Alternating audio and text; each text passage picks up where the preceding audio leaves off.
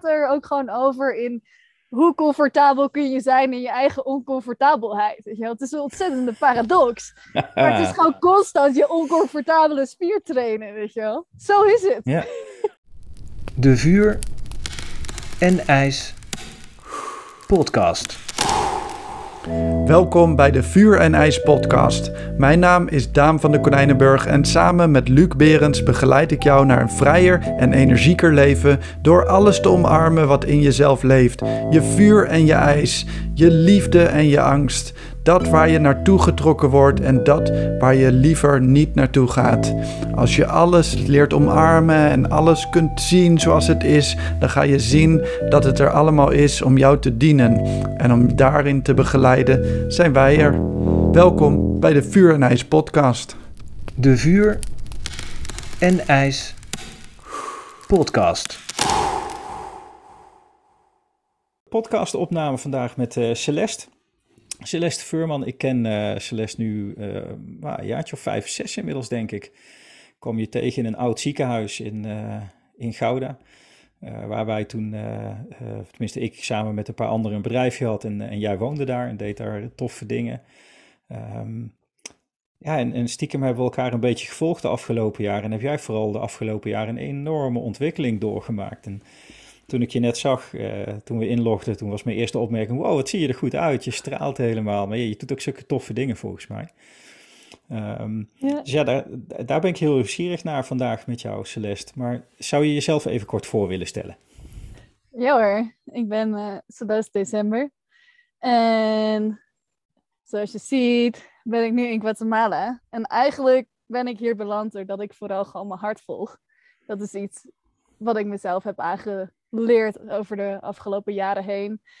Um, ik heb mijn 9 tot 5 baan opgezegd en veranderd naar, um, naar iets wat, wat, wat veel meer, wat veel meer twinkels in mijn ogen brengt. Ik fotografeer over heel de wereld inmiddels. Met, ik mag met allemaal mooie mensen werken. Vooral mensen met hun eigen bedrijf en hele mooie visies die de wereld een stukje leuker, fijner en aangenamer maken. Um, en daarnaast coach ik mensen in hun weg naar vrijheid. Dus daarin werk ik met uh, eigenlijk vooral ondernemers die tegen dingen aanlopen. En wat ik gemerkt heb is dat vaak onder blokkades um, zoveel vrijheid ligt. En dat is mijn grootste obsessie in het leven. Vrijheid. Hoe creëer je meer vrijheid voor jezelf? Ja, tof. Ja, dat is ook een super tof onderwerp. En waar, waarom ik ook heel graag eindelijk eens een keer een podcast met jou uh, wilde doen. Um, want ik, ja, ik vond jou toen al een heel inspirerend persoon. Ik, uh, toen ik jou leerde kennen, uh, woonde je daar in het ziekenhuis als een, vorm van anti-kraak. Um, ik weet dat je toen ook heel erg met je eigen proces bezig was. En dat is nog steeds gaande. Um, je hebt ook vorig jaar of afgelopen jaar was dat volgens mij nog best wel een. Uh, heb je je vader verloren, als ik me niet uh, vergis. Ja. En, um, en daar zie ik je dan zulke mooie dingen over schrijven.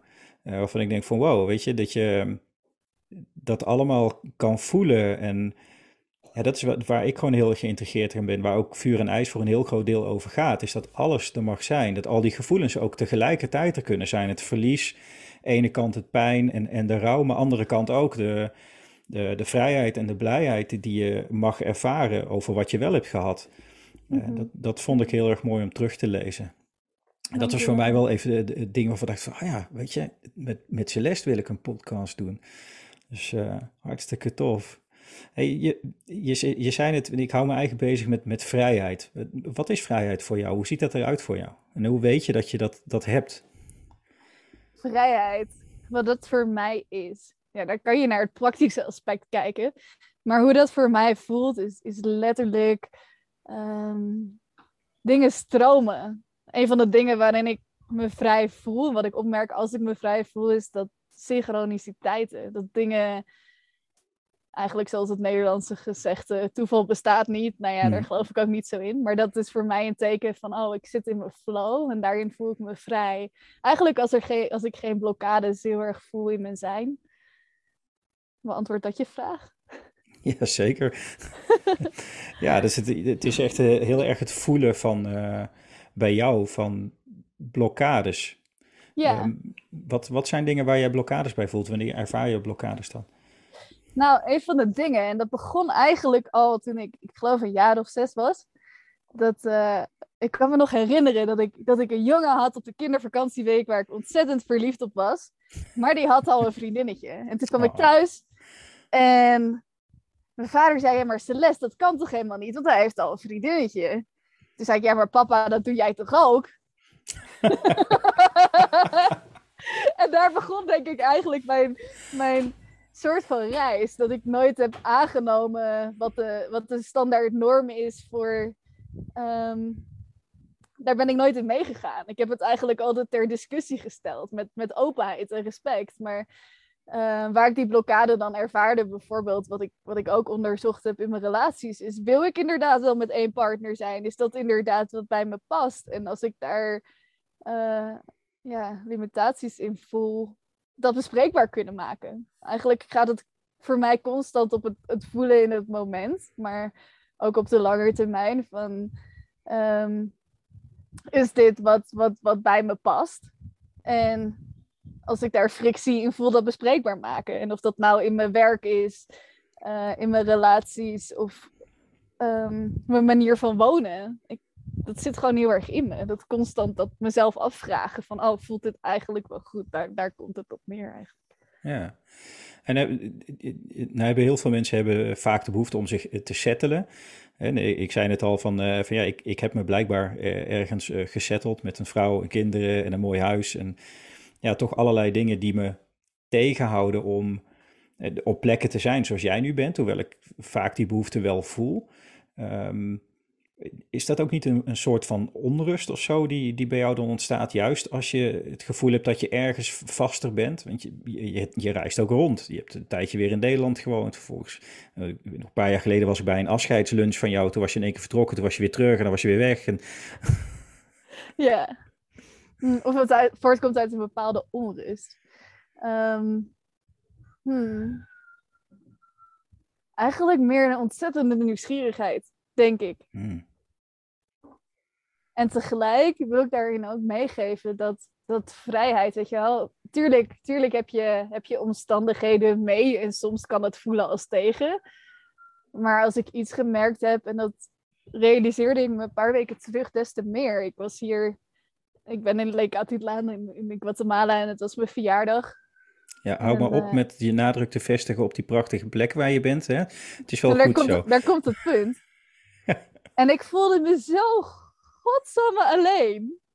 En ik voelde me zo verdrietig. En ik was echt op dat moment in mijn eigen zijn zo in de hel. Terwijl als ik om me heen keek, was het zo paradijselijk. En voor mij is dat zo'n metafoor eigenlijk voor, voor, voor vrijheid ook. Dat, dat uiteindelijk zit dat in jezelf. Weet je wel, ongeacht of je een 9 tot 5 baan hebt, ongeacht Ja. of je misschien in de gevangenis zit, ongeacht alle omstandigheden om je heen. Het gaat om, om hoe jij in je, in je lijf aanwezig bent, hoe je met jezelf aanwezig bent. Uiteindelijk gaat het daarom. En of je dan heel de wereld over reist of eh, ja, een huis hebt en je kinderen opvoedt, dat, dat, ja, dat maakt dan niet zoveel uit. Nee, Als je dit, het ik- hebt over kinderen, komt er eentje aanlopen hier. Hallo! Ja,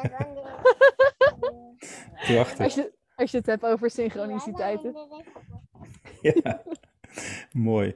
Nee, maar dit, ik, ik, ik herken wel wat je zegt, hè, want de Ja. situatie waar je in bent is ook gewoon maar de situatie waar je in bent. En Ja. eh, wat jij daarmee doet, hoe, hè, hoe je kan zijn in die situatie zoals je dat zo mooi beschrijft, maakt natuurlijk ook wel wat je daarbij kunt voelen en welke volgende stap je kan zetten daarin. Ja. En ik, ik weet een heel klein beetje van, eh, van, van jou en, en wat je eh, hebt meegemaakt, zeg maar, in je leven af. Ehm, jij hebt uiteindelijk zelf gekozen daar op een bepaalde manier mee om te gaan. Ja, dat, je had ook een hele andere keuzes daarin kunnen maken. En Ja. ik- daarmee onderschrijf je ook wel, voor mij in ieder geval heel duidelijk als voorbeeld van wat jij besluit te doen met de situatie waarin jij zit en met alles wat je daarin voelt, eh, bepaalt wel ook welke kant je op eh, beweegt natuurlijk. Mhm. Ja, absoluut. Ik hoor helemaal wat je zegt. Ja, ik denk dat ik me gewoon, ja, waar dat voor mij begonnen is, is dat ik best wel hele uitdagende omstandigheden ben, ben opgegroeid. Weet je wel, voor mij een liefdevol thuis. Ik kende dat niet. En op een of andere manier heb ik altijd zo sterk. ehm, ja, hoe zeg je dat?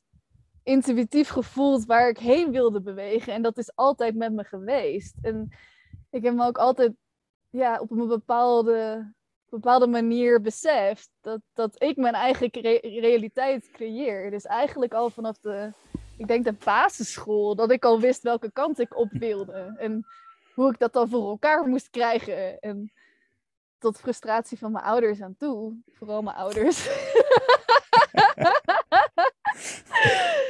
ja, maar dan, dan ook inderdaad de, de, de stappen zetten die daarvoor nodig zijn om dat voor jezelf te creëren. En uiteindelijk als mensen zijn we zo ontzettend powerful. Ook als ik kijk naar mensen, weet je wel, die, die ontzettend veel drama en pijn in hun leven hebben. En ik was dat ook, weet je wel, ik was dat ook. Maar als je het de ene kant op kan creëren, dan kan je het ook de andere kant op. Bedoel je dat- je de, de pijn en drama ook zelf creëert op een of andere manier? Of hoe bedoel je deze? Hoe ik die bedoel?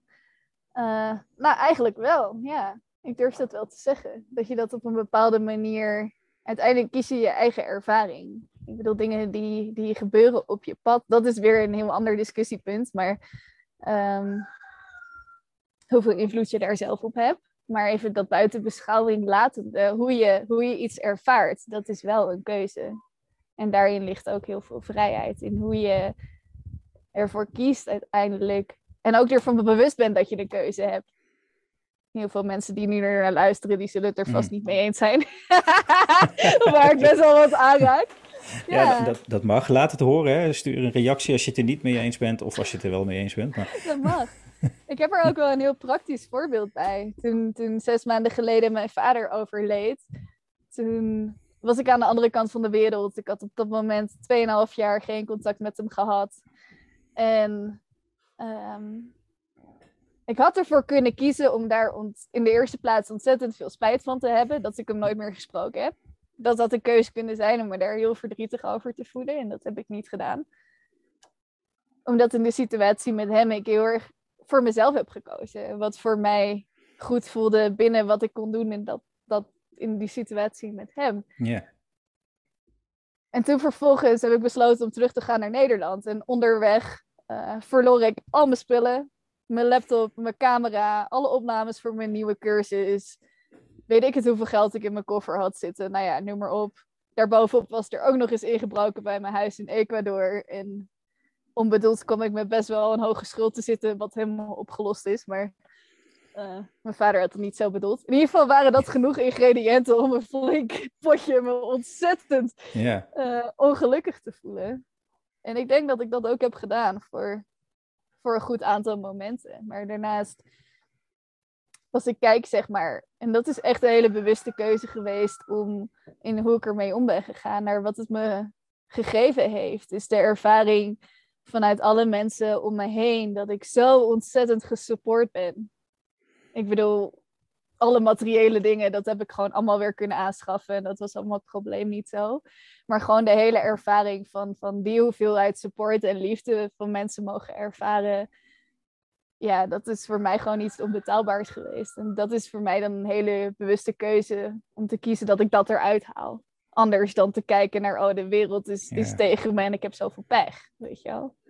Ja, en, en, en dat is er ook natuurlijk. Hè? Maar wat ik, Ja, Wat ik er mooi aan vind is dat je, ehm, je was in het buitenland, je verliest je vader en dan gebeurt er van alles. Dan ga je eigenlijk ging je van een hele hoog, best wel high, Ja. want je was op een hele mooie plek, was je heel druk bezig, Ja. je had je cursus eh, gemaakt, et cetera. Ja. En vervolgens voelt het alsof het allemaal even crasht, of alles op alle vlakken even mislukt. En dan laat jij, eh, wat jij laat zien, is een heel mooi vermogen om te kunnen schakelen tussen al die emoties. En ze er allemaal te mogen laten zijn. Van ja, ik mag me ook best even kut voelen. Weet je, ja best absoluut, prima dat ik gewoon hier even heel verdrietig ga zitten zijn en al dat drama laat binnenkomen. Maar ik heb ook de keus om die andere kant te bekijken. Ja.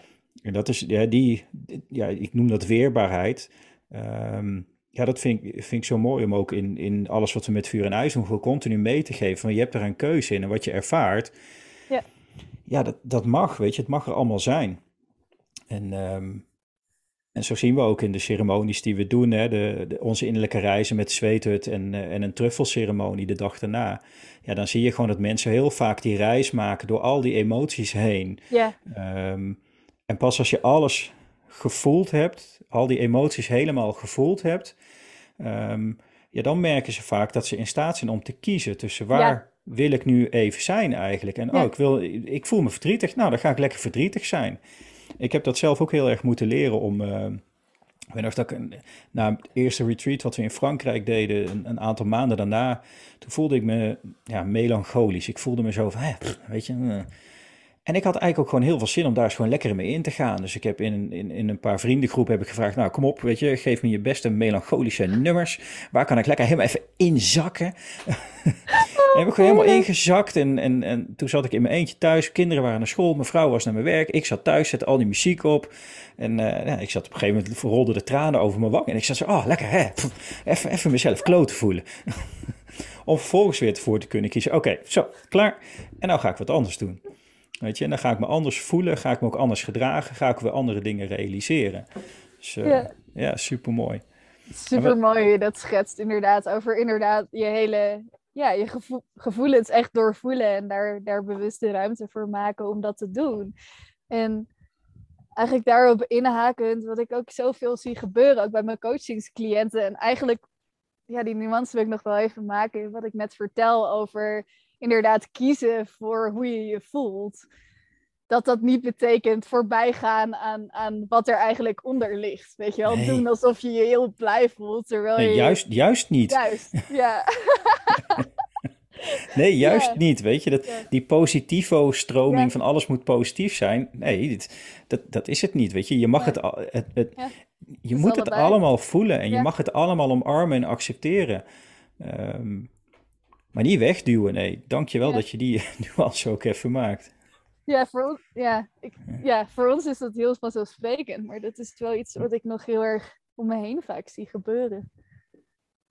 Zeker als ik om me heen kijk naar mijn, mijn omgeving, waar uh, ontzettend veel hippies ronddansen, is dat nog best wel een dingetje, weet je wel? Dat het vooral allemaal heel erg leuk en gezellig moet zijn en altijd fijn. Ja. Maar wat dan, wat dan met die boosheid? Wat dan met die frustratie? En mag dat er dan ook zijn? Weet je wel? Ja. ja. Ja, dat is ook wat je, wat je zo mooi benoemt. Is, uh, je hebt natuurlijk voor jezelf um, een hoop spullen kwijtgeraakt. Die kon je allemaal vervangen. Daar heb je ook wel uh, ja. steun bij gekregen. Het mooie is ook dat je alles wat jij ontvangt, komt omdat jij ook heel erg veel geeft. Hmm. En de, dat, dat zie ik bij jou ook heel sterk. Jij bent iemand die heel erg makkelijk geeft. Al is het maar liefde en warmte en, en vrolijkheid en, uh, en hulp en steun waar nodig. Um, en ik denk dat dat hetgene is waarmee je er ook voor zorgt dat er ook heel veel voor jou is op het moment dat je het nodig hebt. Dat je ook heel veel mensen all over de wereld hebt die jou een enorm warm hart aan het toedragen zijn. Uh, waardoor je je gesteund en gedragen kunt voelen, omdat je bereid bent om ook anderen te dragen als dat nodig is. Ja, mooi. Mooi dat je dat, dat aansnijdt. Huh. Want je hebt al wat reizen achter de rug, zo her en der. Aardig wat rodeo's, ja. ja. ja. Ook wel mooi. Ik krijg ook vaak de vraag inderdaad van... Ja, Celeste, hoe, hoe, hoe kun je leven zonder zoveel zekerheden? Weet je wel? Ik heb geen vaste baan hmm. in die zin. Ik werk voor mezelf. Dus hoeveel inkomsten ik krijg is vaak ook... Ja, heeft er heel veel mee te maken in hoeveel energie ik daar dan ook weer in stop om dat voor elkaar te krijgen. Ik heb geen vaste woonplaats. Um, wat zijn nog meer van die factoren? in ieder geval staat bij mij in die zin is, is, is voor de buitenwereld alles onzeker. En ja. ik denk wat jij net aan, aanstipt daarin is dat ik gewoon, gewoon door de jaren heen zo erg heb mogen ervaren, is dat het allemaal aanwezig is. Weet je wel? Ik heb nog nooit volledig zonder geld gezeten of zonder een dak boven mijn hoofd of, of wat dan ook. Eigenlijk eerder tegenovergestelde. Ik heb ja. altijd best wel heel erg luxe kunnen leven voor de inkomsten die ik had. Maar mede doordat ik gewoon heb kunnen voelen van, oh, maar het is allemaal voorradig, weet je wel. Ja, dat, is dat... Het is er allemaal, ja. Precies, dat is die zekerheid. Ja, die dat zekerheid is, die, die, die, die jij voelt ehm, is die zekerheid van, maar het is er allemaal. En, ja, het is het vertrouwen in, in, in elkaar en in het leven. ja. ja, en dat het altijd wel weer komt zoals het hoort, zeg maar. Ja. Ja, het is mooi hoe je dan die zekerheid kunt ervaren en dat soort sprongen kunt maken. En, uh, toen ik mijn, uh, mijn baan opzij uh, bij, bij de bank waar ik werkte, toen sprak ik met Erwin onder andere daarover. Ja. Die ken je ook, Erwin de Boer. Ja. En ja, dat ging ook op een gegeven moment over het vangnet, weet je wel. Het, het, vangnet wat zich openbaart op het moment dat je springt. Niet voordat je springt, weet je, dat zie je allemaal niet. Maar pas als je springt, dan zie je in één keer van, oh, wacht, weet je, het is... Um, de film, de Indiana Jones, uh, dan, dan gaat hij op zoek naar de, die... Um, um, de kelk van, van, van Jezus. En dan moet hij op een gegeven moment moet hij een leap of faith nemen. Dan moet hij een onzichtbare brug opstappen. En dan zie je het niet met je. Maar op het moment dat je erop stapt, denk je: oh, wacht even, ik word hier gedragen gewoon. Het is er ook voor mij. En zie je vasthoudt aan al die andere zekerheden die er zijn. Dan, dan zul je, dat nooit. Dan zul je dat nooit ervaren. En dat, daar is helemaal niks mis mee. Als, als, tenzij je ervaart dat, eh, zoals ik dat ook ervaren heb, van ja die zekerheden, ja, weet je, ik werd daar wel heel onrustig van. Het was het allemaal niet. Ik voelde me daar niet happy bij. Ik kreeg steeds minder energie. En dan moet je op een gegeven moment toch een keer een sprong durven wagen. Ja. Dat, uh, Hoe voelt dat nu? Um, ja, ik, ik, ik, maak me eigenlijk heel erg weinig zorgen, moet ik zeggen. um, hoewel er ook wel ja, ik heb wel jaren gehad waarin ik ook echt heel weinig geld verdiend heb. Zeker uh, eh, 2020 was een jaar waarin uh, er heel veel mooie plannen waren uh, die allemaal in duigen vielen. Mm -hmm. in de zin dat we niks meer mochten. Zeg, ik mocht één op één coachwerk mocht ik niet meer doen, want ik zat met mijn handen aan mensen. Mm. en ademcoaching uitvoeren met mondkapjes op, op anderhalve meter afstand. Nee. Sorry, dat, wordt, dat wordt hem niet. en um, dus ja, toen was het heel erg krap. Um, ja, op het moment dat het echt nodig was, uh, ja, kwam, kwam er ook in één keer iets op mijn pad, waardoor ik nu een hele goede coachopdracht aan het uitvoeren ben uh, bij een, een, groot bedrijf als ZZP'er. En um, ja, dat maakt dat ik gewoon nu uh, in één keer een financiële omzwaai heb gemaakt, dat ik het, het nu beter heb dan ik het ooit heb gehad. En tegelijkertijd kan ik uh, met vuur en ijs gewoon fantastisch aan de weg timmeren. En uh, doen we daar hele mooie dingen bij. Oh, wat heerlijk. Ja, het wisselt, maar de zorgen maken, dat is het grappige ervan. Weet je, daar zit ik dan met mijn huis en mijn hypotheek en, en, en mijn vrouw en mijn kinderen die naar school moeten en vakanties en weet ik wat we allemaal niet willen. En paardrijden en noem maar op, uh, ja. tenminste voor mijn dochters dan. Zit ik me daar gewoon totaal geen zorgen te maken. En tegelijkertijd heb ik een vrouw die dan zo weer zegt, ja, gaat dat allemaal wel goed? En ik zit er, ah. hoezo? Heb je, nou ja, het gaat toch goed? We betalen toch weer erin. Ah. Hoe navigeer je dat dan binnen je relatie? Want ik kan me zo oh. voorstellen dat als je, als je zeg maar, als jij wel op dat punt bent dat je heel erg dat vertrouwen hebt en, en, en de ervaring, vooral de ervaring hebt dat het altijd goed komt, maar je partner niet. Hoe navigeer je dat? Um, heel voorzichtig. Nee, ja, weet je, um, ik kom zelf ook uit een plek waarin ik uh, van zowel mijn vader, maar later ontdekte ik ook van mijn moeder um, de lessen heb meegekregen als uh, geen oude schoenen weggooien voordat je nieuwe hebt. Zekerheid voor alles. Mm. Uh, mijn vader die al tegen me zei toen ik 35 was en bij die bank werkte, zo van... Ach jongen, nog maar 25 jaar tot je pensioen. Doe toch rustig aan. dat ik dacht van, uh, wacht even. um, dus ik heb dat ook heel erg meegekregen, weet je wel. Dat je opgroeit en, en, ja. en je leert iets en dan kun je voor een baas gaan werken en die betaalt je. En dan mag je tot aan je pensioen. En na je pensioen dan word je in leven gehouden door onze overheid en kan je nog wat als het allemaal mee zit. Dus die zekerheden, die zijn me met de paplepel ingegoten. En ik mm -hmm. weet voor mijn vrouw dat dat ook zo is. Um, dus ik ken haar kant ook wel. Ik vind het soms mm -hmm. wel heel lastig om uh, te merken dat ze daarin wat lastiger beweegt dan, dan ik dat aan het doen ben. Mm. Um, maar ja, aan de andere kant is er dan bij mij ook weer het vertrouwen. Ja, dat is ook gewoon hoe het is. Weet je? En mm -hmm. uh, ja, toch iedere keer weer uitproberen te leggen. Ja, oké, okay, ik zit de helft van de dag op mijn laptop. Maar dat is wel een deel van hoe ik geld verdien. hoe Ja. ik aan klanten kom, hoe ik kan uitstralen wat ik doe. Mhm. En, ehm, en, dan, en ja, dan moeten ze echt wel aan wennen dat het niet zo is van oké, Mhm. je gaat een weekend training geven en daarna heb je dan geld verdiend of zo. Nee, ja, dat, dat komt gespreid door de maand en kosten en baten gaat niet allemaal gelijk. En nee, er is geen maandelijks loonstrookje wat ik krijg uitgekeerd waarop een bedrag staat. Nee. Aan de andere kant merk je ook gewoon hoeveel invloed je hebt eh, op hoe die situatie eruit ziet. Ja. Wat je aan de ene kant kan doen in je uitgavenpatroon, aan de andere kant aan je inkomsten, gewoon door te zijn wie je bent en te doen wat je wilt doen. En, ehm, en dan komt dat vangnet ook in die zin dat Mhm. eh, andere mensen voor je gaan meedenken. Als je met andere mensen praat, joh, weet je, ik zit er wel moeilijk bij, ik zou eigenlijk wel een opdracht kunnen gebruiken en dan komt er iets op je Mhm. pad. Weet je, zo werkt dat ook.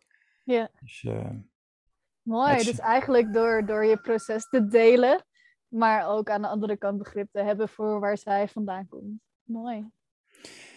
Ja. Ja, proberen dat, ja, is niet altijd makkelijk hoor. Daar, daar is het ook een relatie voor. Hè? Soms lukt dat heel goed om dat op een eh, respectvolle manier te doen. En, en soms zit de irritatie er ook in.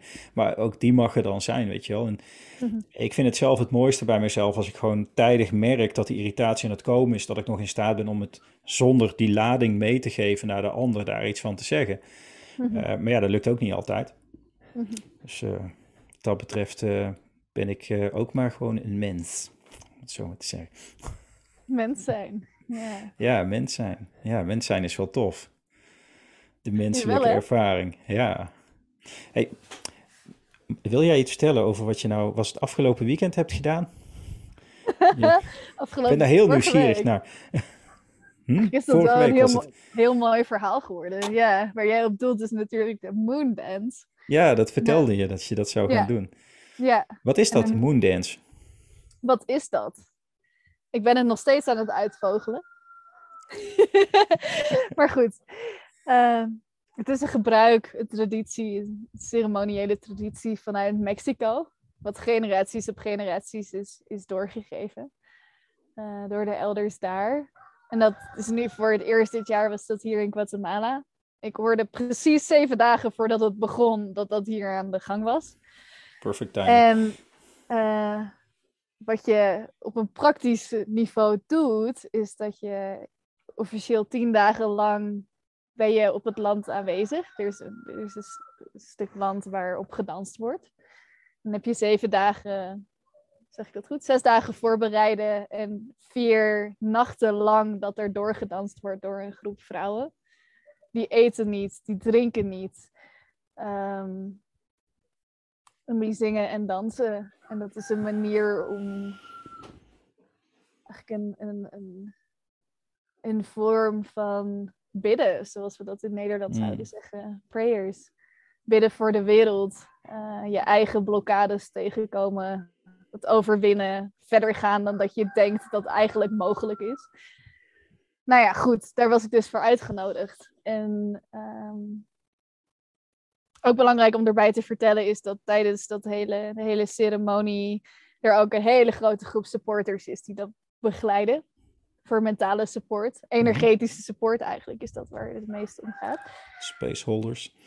Spaceholders, exact. Ehm, en eigenlijk één dag voordat het begon, ik was al, al, weet ik het hoeveel dagen op het land aan het zwoegen en me aan het openen voor alles wat ik leerde vanuit die tradities. En ineens voelde ik gewoon zo sterk. Ik had die nacht niet geslapen. Ik werd hartstikke ziek. Ik moet dit niet doen. Toen dacht ik, ja, en nu? En ik voelde gelijk echt, echt zo, zo stemmetjes in mijn hoofd opkomen van ja, maar wat gaan die, die elders dan wel niet van je vinden en je andere vrouwen. En eh, opgeven bestaat niet. Dat is voor mij een hele sterke die ik steeds, steeds weer tegenkom, zeg maar, in mijn, in mijn eigen processen. En een van de dingen die ik zo duidelijk voelde en tegenkwam in, in, in die traditie, is dat het zo ontzettend. Ja, ik wil bijna zeggen regeltjes, maar ik bedoel dat niet respectloos. Ehm, er zijn gewoon zoveel elementen in zo'n ceremonie die heel strikt nageleefd worden, wat mij eigenlijk uit mijn flow haalde. Ja. Ik heb hier in, in Midden-Amerika heel veel met ayahuasca en bufo bijvoorbeeld gewerkt, maar ook heel veel ehm, ja, mensenwerk, traumawerk. En daarin voelde ik eigenlijk veel meer die flow van het mens mogen zijn. En eigenlijk die diepere blokkades oplossen, wat je dan ook in zo'n dans eigenlijk tegenkomt. Dus eh, op een bepaalde manier is het hetzelfde. En ik voelde gewoon zo ontzettend sterk dat, dat die harde manier, die ken ik al. Weet je wel, dat kan ik al. Het vechten en het doorgaan. Juist, het vechten, het doorgaan. Ehm, en dat mag wel wat zachter. En dat was mijn les daarin. Van ik mag meer naar mijn, naar mijn zachtheid toe. En dit is niet de enige manier om, om dingen te leren. Om dezelfde lessen te leren. Er zijn ook andere manieren voor en dat is oké. Dus uiteindelijk heb ik gesupport en dat paste veel beter bij me. Hmm. Een compleet andere rol. Ja, ja, ja. Wat goed. Ja. Wat vonden die elders daarvan? Dat is wel mooi, hè? Een, een van hen kwam zo naar me toe van... Ehm, eigenlijk bedankte ze me. Ja. Eigenlijk hoort het ook zo, hè, volgens hun traditie, dat je eerst komt supporten voordat je, voordat je zelf meedanst. En zelfs een vision quest doet. Wat betekent dat je volgens mij drie of vier dagen zonder eten, zonder drinken op een plek in de natuur zit. En vooral jezelf tegenkomt. Dat is eigenlijk wat er normaal aan, aan vooraf gaat. En dit keer hebben ze dat stukje eigenlijk overgeslagen, omdat ze voelden vanuit hunzelf dat het zo nodig is in de wereld nu om toch die dans te doen. Dus ja, dat ging allemaal anders, maar in ieder geval was er daar wel ook ruimte en begrip voor. Ja. Ja, ik ervaar dat heel vaak eigenlijk. En ik zou een lans willen breken voor, voor iedereen om. Laten we eens ophouden om ons schuldig te voelen als we kiezen voor onszelf. Als we kiezen voor datgene waarvan wij voelen dat het de juiste keuze is. Ja. En er zijn natuurlijk altijd allerlei dingen, maar die zitten negen van de tien keer gewoon in ons hoofd. En oh, wat gaat die daar wel niet van vinden? Wat gaat die wel niet denken? Wat zullen ze wel niet van me vinden? Ja. En ik heb het ook met, met klanten hè, die, eh, die, die last minute afbellen. Er was iemand gehad, ja, die, die had gewoon een verkeerde dag in zijn agenda geschreven en dan komt hij gewoon niet. En dan, dan gaan er bij mij gelijk dingen van, nou ja, oké, weet je, hij is er niet, geen idee, het zal wel niet over mij gaan. Maar dat is ook een, hele belangrijke les die ik geleerd heb ja. overigens. Hè, niets wat een ander zegt of doet, gaat over mij. En andersom. Dat is ook fijn. Um, maar die, die, die man die komt dus gewoon niet. En ik heb op dat moment, even terughakend op waar we het begin over hadden, dezelfde ja. keus. Wat ga ik nou doen? Weet je, wat ga ik denken? Dat ten eerste al. Denk ik dat het aan mij ligt? Heb ik iets fout gedaan? Maar ook, wat ga ik doen? Hij is er niet. Ga ik nu zitten wachten, duimen draaien, hopen dat hij nog komt? Bel ik hem op? Of ga ik gewoon iets nuttigs doen? Iets wat ik dan wil doen op dat moment? En hè, er is altijd nog wel iets te doen. Um, om vervolgens na een half uur die man eens te bellen en uh, te blijven. Oh shit, ik had helemaal verkeerd mijn agenda. Oh, wat vreselijk. Die voelt zich gelijk helemaal schuldig. Toen ik denk van ja, weet je, kan iedereen gebeuren, toch?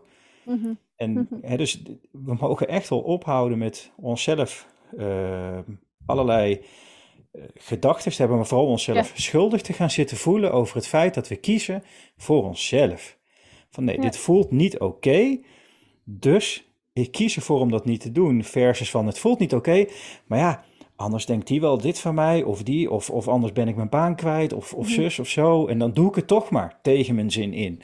Mm Ja. Dus ja, ik, ik, word er wel warm. Mijn ervaring is dus dat 9 van de 10 keer dat je dat doet, zeker in een veilige uh, omgeving, als je met de juiste mensen uh, bent, eigenlijk iedereen die je zegt van, goed zo, die sport.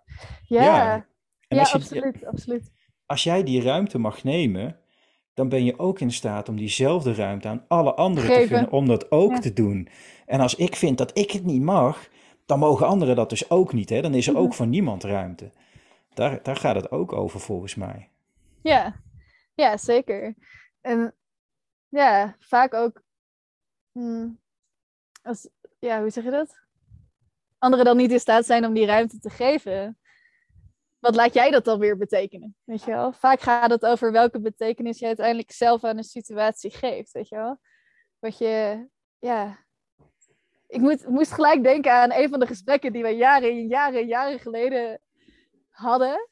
En voor mij is dat echt een keypoint geweest in, in hoe ik dingen ervaar. Ik ga hem je teruggeven. Je vertelde toen ik ben heel nieuwsgierig. dat je, met je met, met, je met je gezin naar de Efteling was geweest, of in ieder geval een pretpark. en dat een van je dochters bang was om in de achtbaan te gaan. Mhm. En toen had je tegen haar gezegd van ja, maar je kan dit ook gewoon doen als je bang bent. Maakt niet uit, het is oké. Je kan ook iets doen terwijl je bang bent of verdrietig of, of wat dan ook. En voor mij is dat zo'n keypoint geweest. Ik gebruik hem nu nog steeds heel vaak in mijn coachingsgesprekken, dat ik die naar voren breng. En zo is het ook in, in, in je eigen ruimte in durven nemen, daar waar het misschien niet het gewenste gedrag is. Weet je, wel? je kan bang zijn en nog steeds kiezen voor wat goed is voor jou. Ja. Ja, wat leuk dat je die aanhaalt. die vertel ik ook heel graag. Was voor mij ook een, een keypoint. Uh, ook in, in de relatie met mijn dochter. Maar ook heel mooi, hè? Want het, we laten ons vaak weerhouden door de dingen die we denken dat anderen van ons denken. Ja. En, maar ja, wat je van jezelf, wat je denkt dat een ander van je denkt, denk je eigenlijk stiekem een beetje over, jezelf. het is in jouw gedachten, omdat het in jou aanwezig is. Ja. En dat maakt ook dat we ons, denk ik, heel vaak niet gedragen zoals we ons zouden willen gedragen. Um, niet de dingen doen die we zouden willen doen, of de keuzes maken die we graag zouden willen maken. Mm En kijk, je kan alles beschouwen als feedback. Hè? Op het moment dat je een keuze maakt en mensen zijn het, uh, die steunen je daarin, super tof. Dan weet je dat je met mensen hebt waar je iets mee kan. Um, als mensen je niet steunen, is dat ook feedback. Mag je jezelf ook de vraag weer stellen: hey, nou, dan weet ik ook gelijk wat voor vlees ik in de kuip heb, waar ik mee te Mhm. maken heb. En daarmee bedoel ik niet iets negatiefs over die mensen. uh, in die zin, want ja, dat is gewoon de keuzes die zij maken of zoals zij in het leven zitten. Maar voor mij is de vraag van, wil ik me daarmee verbinden? Wil ik me daarmee ja. verbinden? Heb ik daar een rol misschien in? Mag ik daar een rol in pakken om, uh, om daarin te kunnen helpen en te kunnen gidsen? Of is dit gewoon niet mijn wedstrijd? En uh, ja, weet je, daar mag ik ook afstand van nemen. Mhm. Het, het benaderen en afstand nemen is ook een, een stuk vrijheid die we mogen voelen en ervaren, denk Ja. ik. Ja. In wat willen we wel, wat willen we niet. Absoluut. En hoe doe jij dat in, in relaties voor jou? In relaties. Ja, Ehm, want... Ja? Ja. nee, nee. Ehm, toen ik jou ontmoette, eh, woonde Ja. je eh soort van samen. ah, Ehm, daar wil je. Ja, daar wil Ja. ik heen. Ik ben daar nieuwsgierig in, want je, je noemde in het Mhm. begin noemde je eigenlijk van, eh, van ja, je, je kan daar keuzes in maken. En op een gegeven moment voel je of iets goed is en niet meer goed is. Hè. Je vroeg jezelf af, ben ik nou, eh, voel ik me nou prettig bij één, eh, vast bij één iemand of niet? En ik filosofeer daar zelf voor mezelf ook wel eens over. Van, joh, Ja. hoe werkt dat nou eigenlijk? Hè? Wat is, wat is trouw zijn nou eigenlijk? Is, is trouw zijn nou van, ah, ik blijf bij jou terwijl ik het eigenlijk niet meer wil? Of is trouw zijn meer naar jezelf toe en het trouw zijn van, nee, ik ben trouw in mijn gevoelens voor jou. En als die veranderen, dan verandert dus ook onze relatie daarin.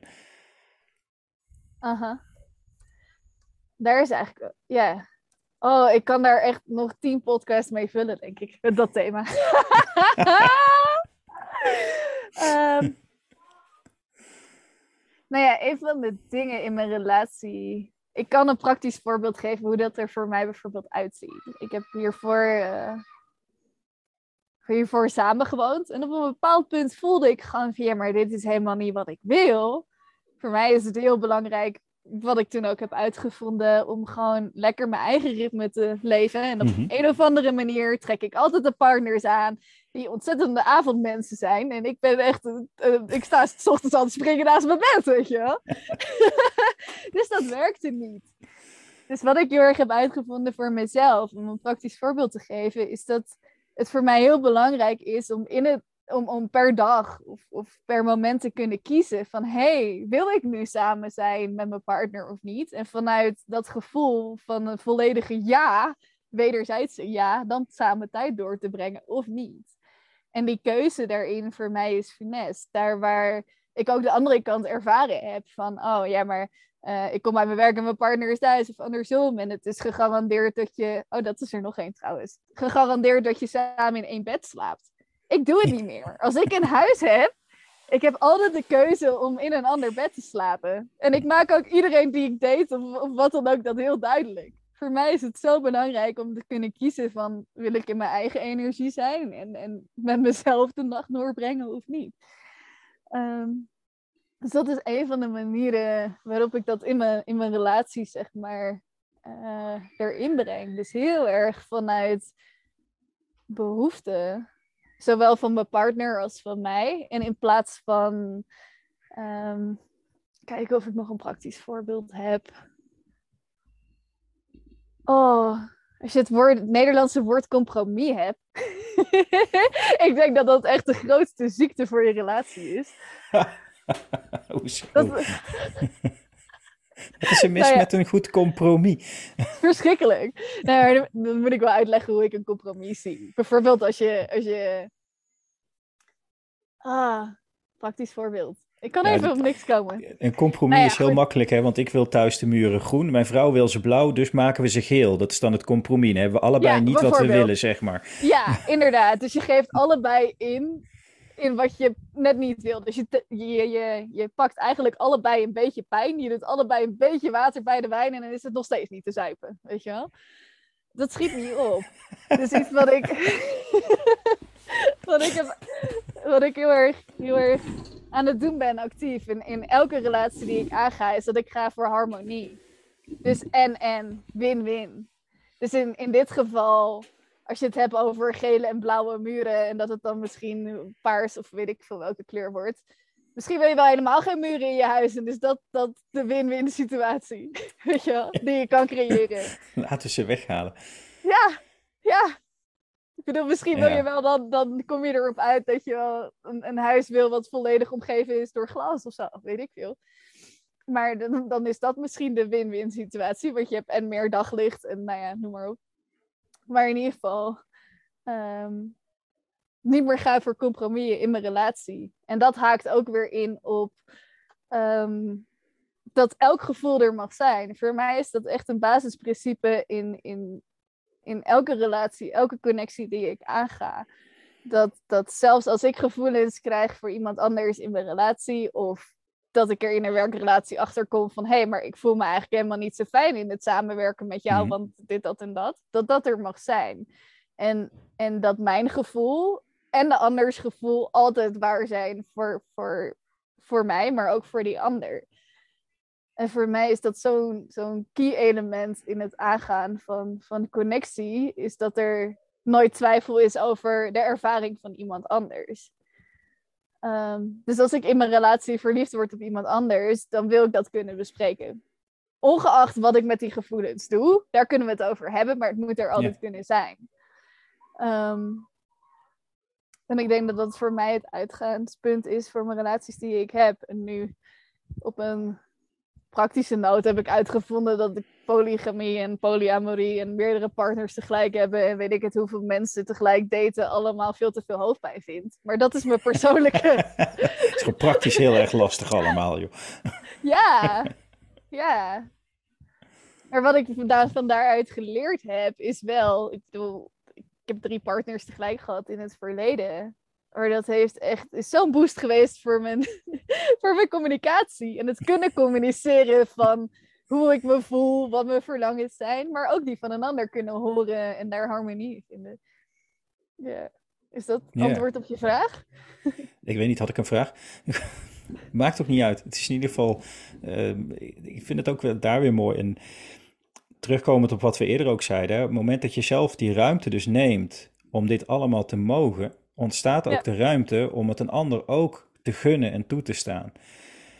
En ja, ik kom heel vaak mensen tegen die gewoon het moeilijk vinden om hun ruimte in te nemen. Om keuzes te maken voor zichzelf, om te durven gaan staan en te zeggen wat ze willen. En, en wij leren natuurlijk ook al vanaf, vanaf jongs af aan, hè, als we kind zijn, leren we al op onze verjaardag dat je een wens mag doen als je je kaarsje uitlaat, maar... Niemand vertellen! nee, ja. precies, vertellen, want het komt er niet uit, hè. En en het tegenovergestelde is gewoon waar. Wij willen elkaar allemaal helpen, we willen elkaar allemaal steunen. Als ik maar weet hoe ik iemand kan helpen, wat ik voor iemand kan doen, dan gaan we dat gewoon doen. Dus hoe meer je uitspreekt wat je nodig hebt. En, en wat je net beschreef, bijvoorbeeld in zo'n werksituatie, in een werkrelatie waarin je zit en dat jij je er helemaal niet prettig bij voelt, kan het prima zo zijn dat hoe dat gaat voor die ander perfect is, wat hij nodig heeft en dat hij zich hartstikke goed voelt. Ja. En op het moment dat je dat bespreekbaar gaat maken, dan ja, dan heb je typisch twee mogelijkheden. Of de een zegt, jij interesseert me geen ene flikker wat jij vindt, maar ik vind het prima zo en ga lekker zo door. Dan weet jij ook waar je aan toe bent en wat je kan doen. Ja. Dus jij wordt er beter van. Of die ander zegt van, hé, hey, wat gek, wat raar, wat vervelend. Hey, wat zouden we anders kunnen doen zodat het wel werkt? Ja. En dan win je ook, ja. Ja, precies. De enige manier om niet te winnen is door je bek te houden en gewoon maar door te sappelen. Ja. Dat is wat we geleerd hebben om te doen over het algemeen. Hè? Is gewoon volhouden, je mond houden, doen wat er van je verwacht wordt. Terwijl wat er van ons verwacht wordt vaak maar een figment of our imagination is. Het is iets wat we zelf hebben bedacht, bedacht wat die ander allemaal wel niet zou verwachten van ons. En, ehm, en dat kom ik ook in het coachwerk, wat ik dan bij, bij, dat, bij een groot bedrijf doe tegen. Is dat ze allemaal verwachtingen hebben over wat de manager wel niet van ze verwacht. Waar ze wel niet moeten zijn, waar ze wel niet aan moeten voldoen. En op het moment dat je dan vraagt van, joh, maar heb je dat wel eens gevraagd? Nee, ja, nee. Maar ja, dat, nee, maar dat weet ik gewoon dat hij dat verwacht. Maar hoe weet je dat dan? hoe dan? Oh, wat ik zeg van nou, ja, weet je, ja, zullen we bij wijze van experiment gewoon eens vragen? Ja. En dan krijgen ze toch vaak echt hele andere antwoorden, antwoorden, dan ze zichzelf hadden, hadden verteld dat er zou zijn. En blijkt dat die verwachtingen eigenlijk gewoon allemaal gewoon in hunzelf leven, waar ze allemaal wel niet aan zouden moeten voldoen. En dat creëert zo ontzettend veel vrijheid op het moment dat je je realiseert dat 9 van de 10 dingen die jij je bedenkt dat een ander van jou vindt, gewoon in jezelf leven. En dat beperkingen zijn die je jezelf aan het opleggen bent over wat je wel of niet zou kunnen. En uh, nou ja, ik begon daar straks ook al te zeggen, hè, joh, vrouw, twee kinderen, huis, et cetera, gezetteld en zo. Van ja, ja, reisjes naar Guatemala en dit soort toffe dingen doen, dat zit er voor mij niet in. Maar dat is ook gewoon maar iets wat ik mezelf inprint natuurlijk. Want dat Ja. hoeft helemaal niet. Ik zit nu trouwens daarover gesproken op iemands poort. en de eigenaren van dit huis, die zijn inderdaad in Guatemala gaan wonen met hun kleine. Ja, Kan gewoon. Ja. Maar ja uiteindelijk, uiteindelijk ben, je, ben je zelf je grootste, wat is het Nederlandse woord voor burden? Eh, je bent zelf je grootste rem. beperking, ja. Ja, exact. En ook, en ook interessant wat je dan inderdaad schetst over, over wat jij denkt dat een ander van je verwacht. Of ehm, als je het dan hebt over, over een situatie die speelt en wat jij het laat betekenen. Mijn moeder die had altijd zo'n mooie tool daarvoor. Die had het altijd over het meisje Anna. En Anna staat voor altijd nagaan en nooit aannemen. En eigenlijk wat je net schetst. Ik ben dat gaan toepassen, weet je wel. Ik bedoel, voorheen als iemand een deur voor mijn neus dichtsloeg, dan had ik dat kunnen laten betekenen dat diegene boos op me is of eh, me niet aardig vindt. Of, eh, nou ja, een hele, hele scala aan allemaal betekenissen. Ja, Ja. bijvoorbeeld.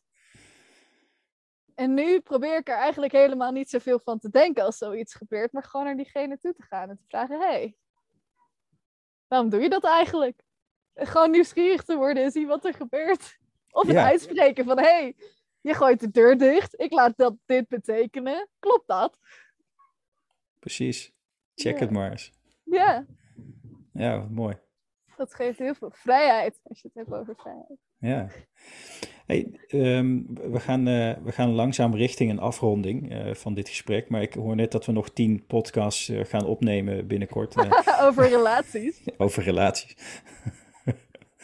Ehm, ik ben wel heel even nieuwsgierig. Wat, eh, ehm, ik zag de laatste tijd hele toffe dingen van je voorbij komen. Met, eh, met training, met coaching die je doet. Je had ook een, Ja. een heel mooi aanbod eh, met fotografie, want dat doe je ook. eh, foto's maken. Wat is het op dit moment wat jij. waar gaat jouw jouw passie heen, je energie? wat ben je aan het doen? Wat ben ik aan het doen? Ja, Wat ik nu vooral doe, is dat ik ehm, mijn klantenaanbod heel erg beperk. Dus de aantal cliënten die ik aanneem, beperk. En ik heb er maar een aantal in mijn... Ik heb er per keer maar iets van drie of vier die ik begeleid. Maar daar ga ik ontzettend mee de diepte in. En dat vind ik het allerleukst om te doen. En wat ik dan doe is heel uiteenlopend. Maar wat er allemaal de, de rode draad in het verhaal is... Eigenlijk mensen lopen tegen bepaalde blokkades heen hebben een bepaald beeld van een leven wat ze willen leven. En iets houdt ze tegen. En, Ja. en dat iets, dat is waar, dat stukje waar ik op werk. Dus ik werk met mensen met hun blo- blokkades om dat vrij te maken. En heel vaak gaan we, gaan we ehm, heel veel lagen dieper daarin. En komt er traumawerk bij kijken. Er komen visualisaties bij kijken, meditaties. Maar ook een stukje praktisch. Van ja, maar hoe, hoe breng je dat dan in je leven, weet je wel? Hoe, hoe ga je nou actief ermee aan de slag om dat leven te creëren wat je wil? En daar komt een stukje strategie bij kijken, maar ook hele praktische dingen die je elke dag kunt doen. Dus het is allebei. Ja, en, en wat, voor, wat voor type dingen doe jij met je klanten om die diepere laag te bereiken, om met dat traumawerk bezig te zijn? Hoe ziet het eruit? Hoe ziet het eruit? Um, eigenlijk wat ik doe als op het moment dat mensen bij me komen, is dat ik. Het enige wat ik doe, is dat ik ze vol, volle permissie geef om te voelen wat ze willen voelen. En hoe dat eruit ziet, verschilt heel erg. Ja, ligt er aan wie ik tegenover me heb. Het kan zijn dat, dat voor de een dat betekent um, dat, we, dat we samen ontzettend hard aan het gillen zijn. En, en, en daarmee de diepere laag in gaan. En een ander vraagt een veel zachtere aanpak. En weer een ander die, die is gebaat bij, bij meer verhaal delen. En dan, dan wordt er iets geraakt en dan gaan we de diepte in. Dus het, hoe dat er praktisch uitziet, dat verschilt per mens en ook per behoefte van diegene. Ja, dus je kijkt echt heel erg naar de persoon die je voor je hebt, wat er speelt en wat die persoon nodig heeft om, om ergens iets diepers in te kunnen ontdekken bij zichzelf. Ja, exact. Om een praktisch voorbeeld te geven, ik coach heel veel mensen die ontzettend veel bloks hebben rondom geld. Die heel vaak net genoeg verdienen om, om rond te kunnen komen, bijvoorbeeld. En vaak als ik met ze naar alle lagen daar beneden kijk, is eigenlijk altijd iets uit, nou ja, bijna altijd iets uit hun kindertijd wat daarmee te maken heeft.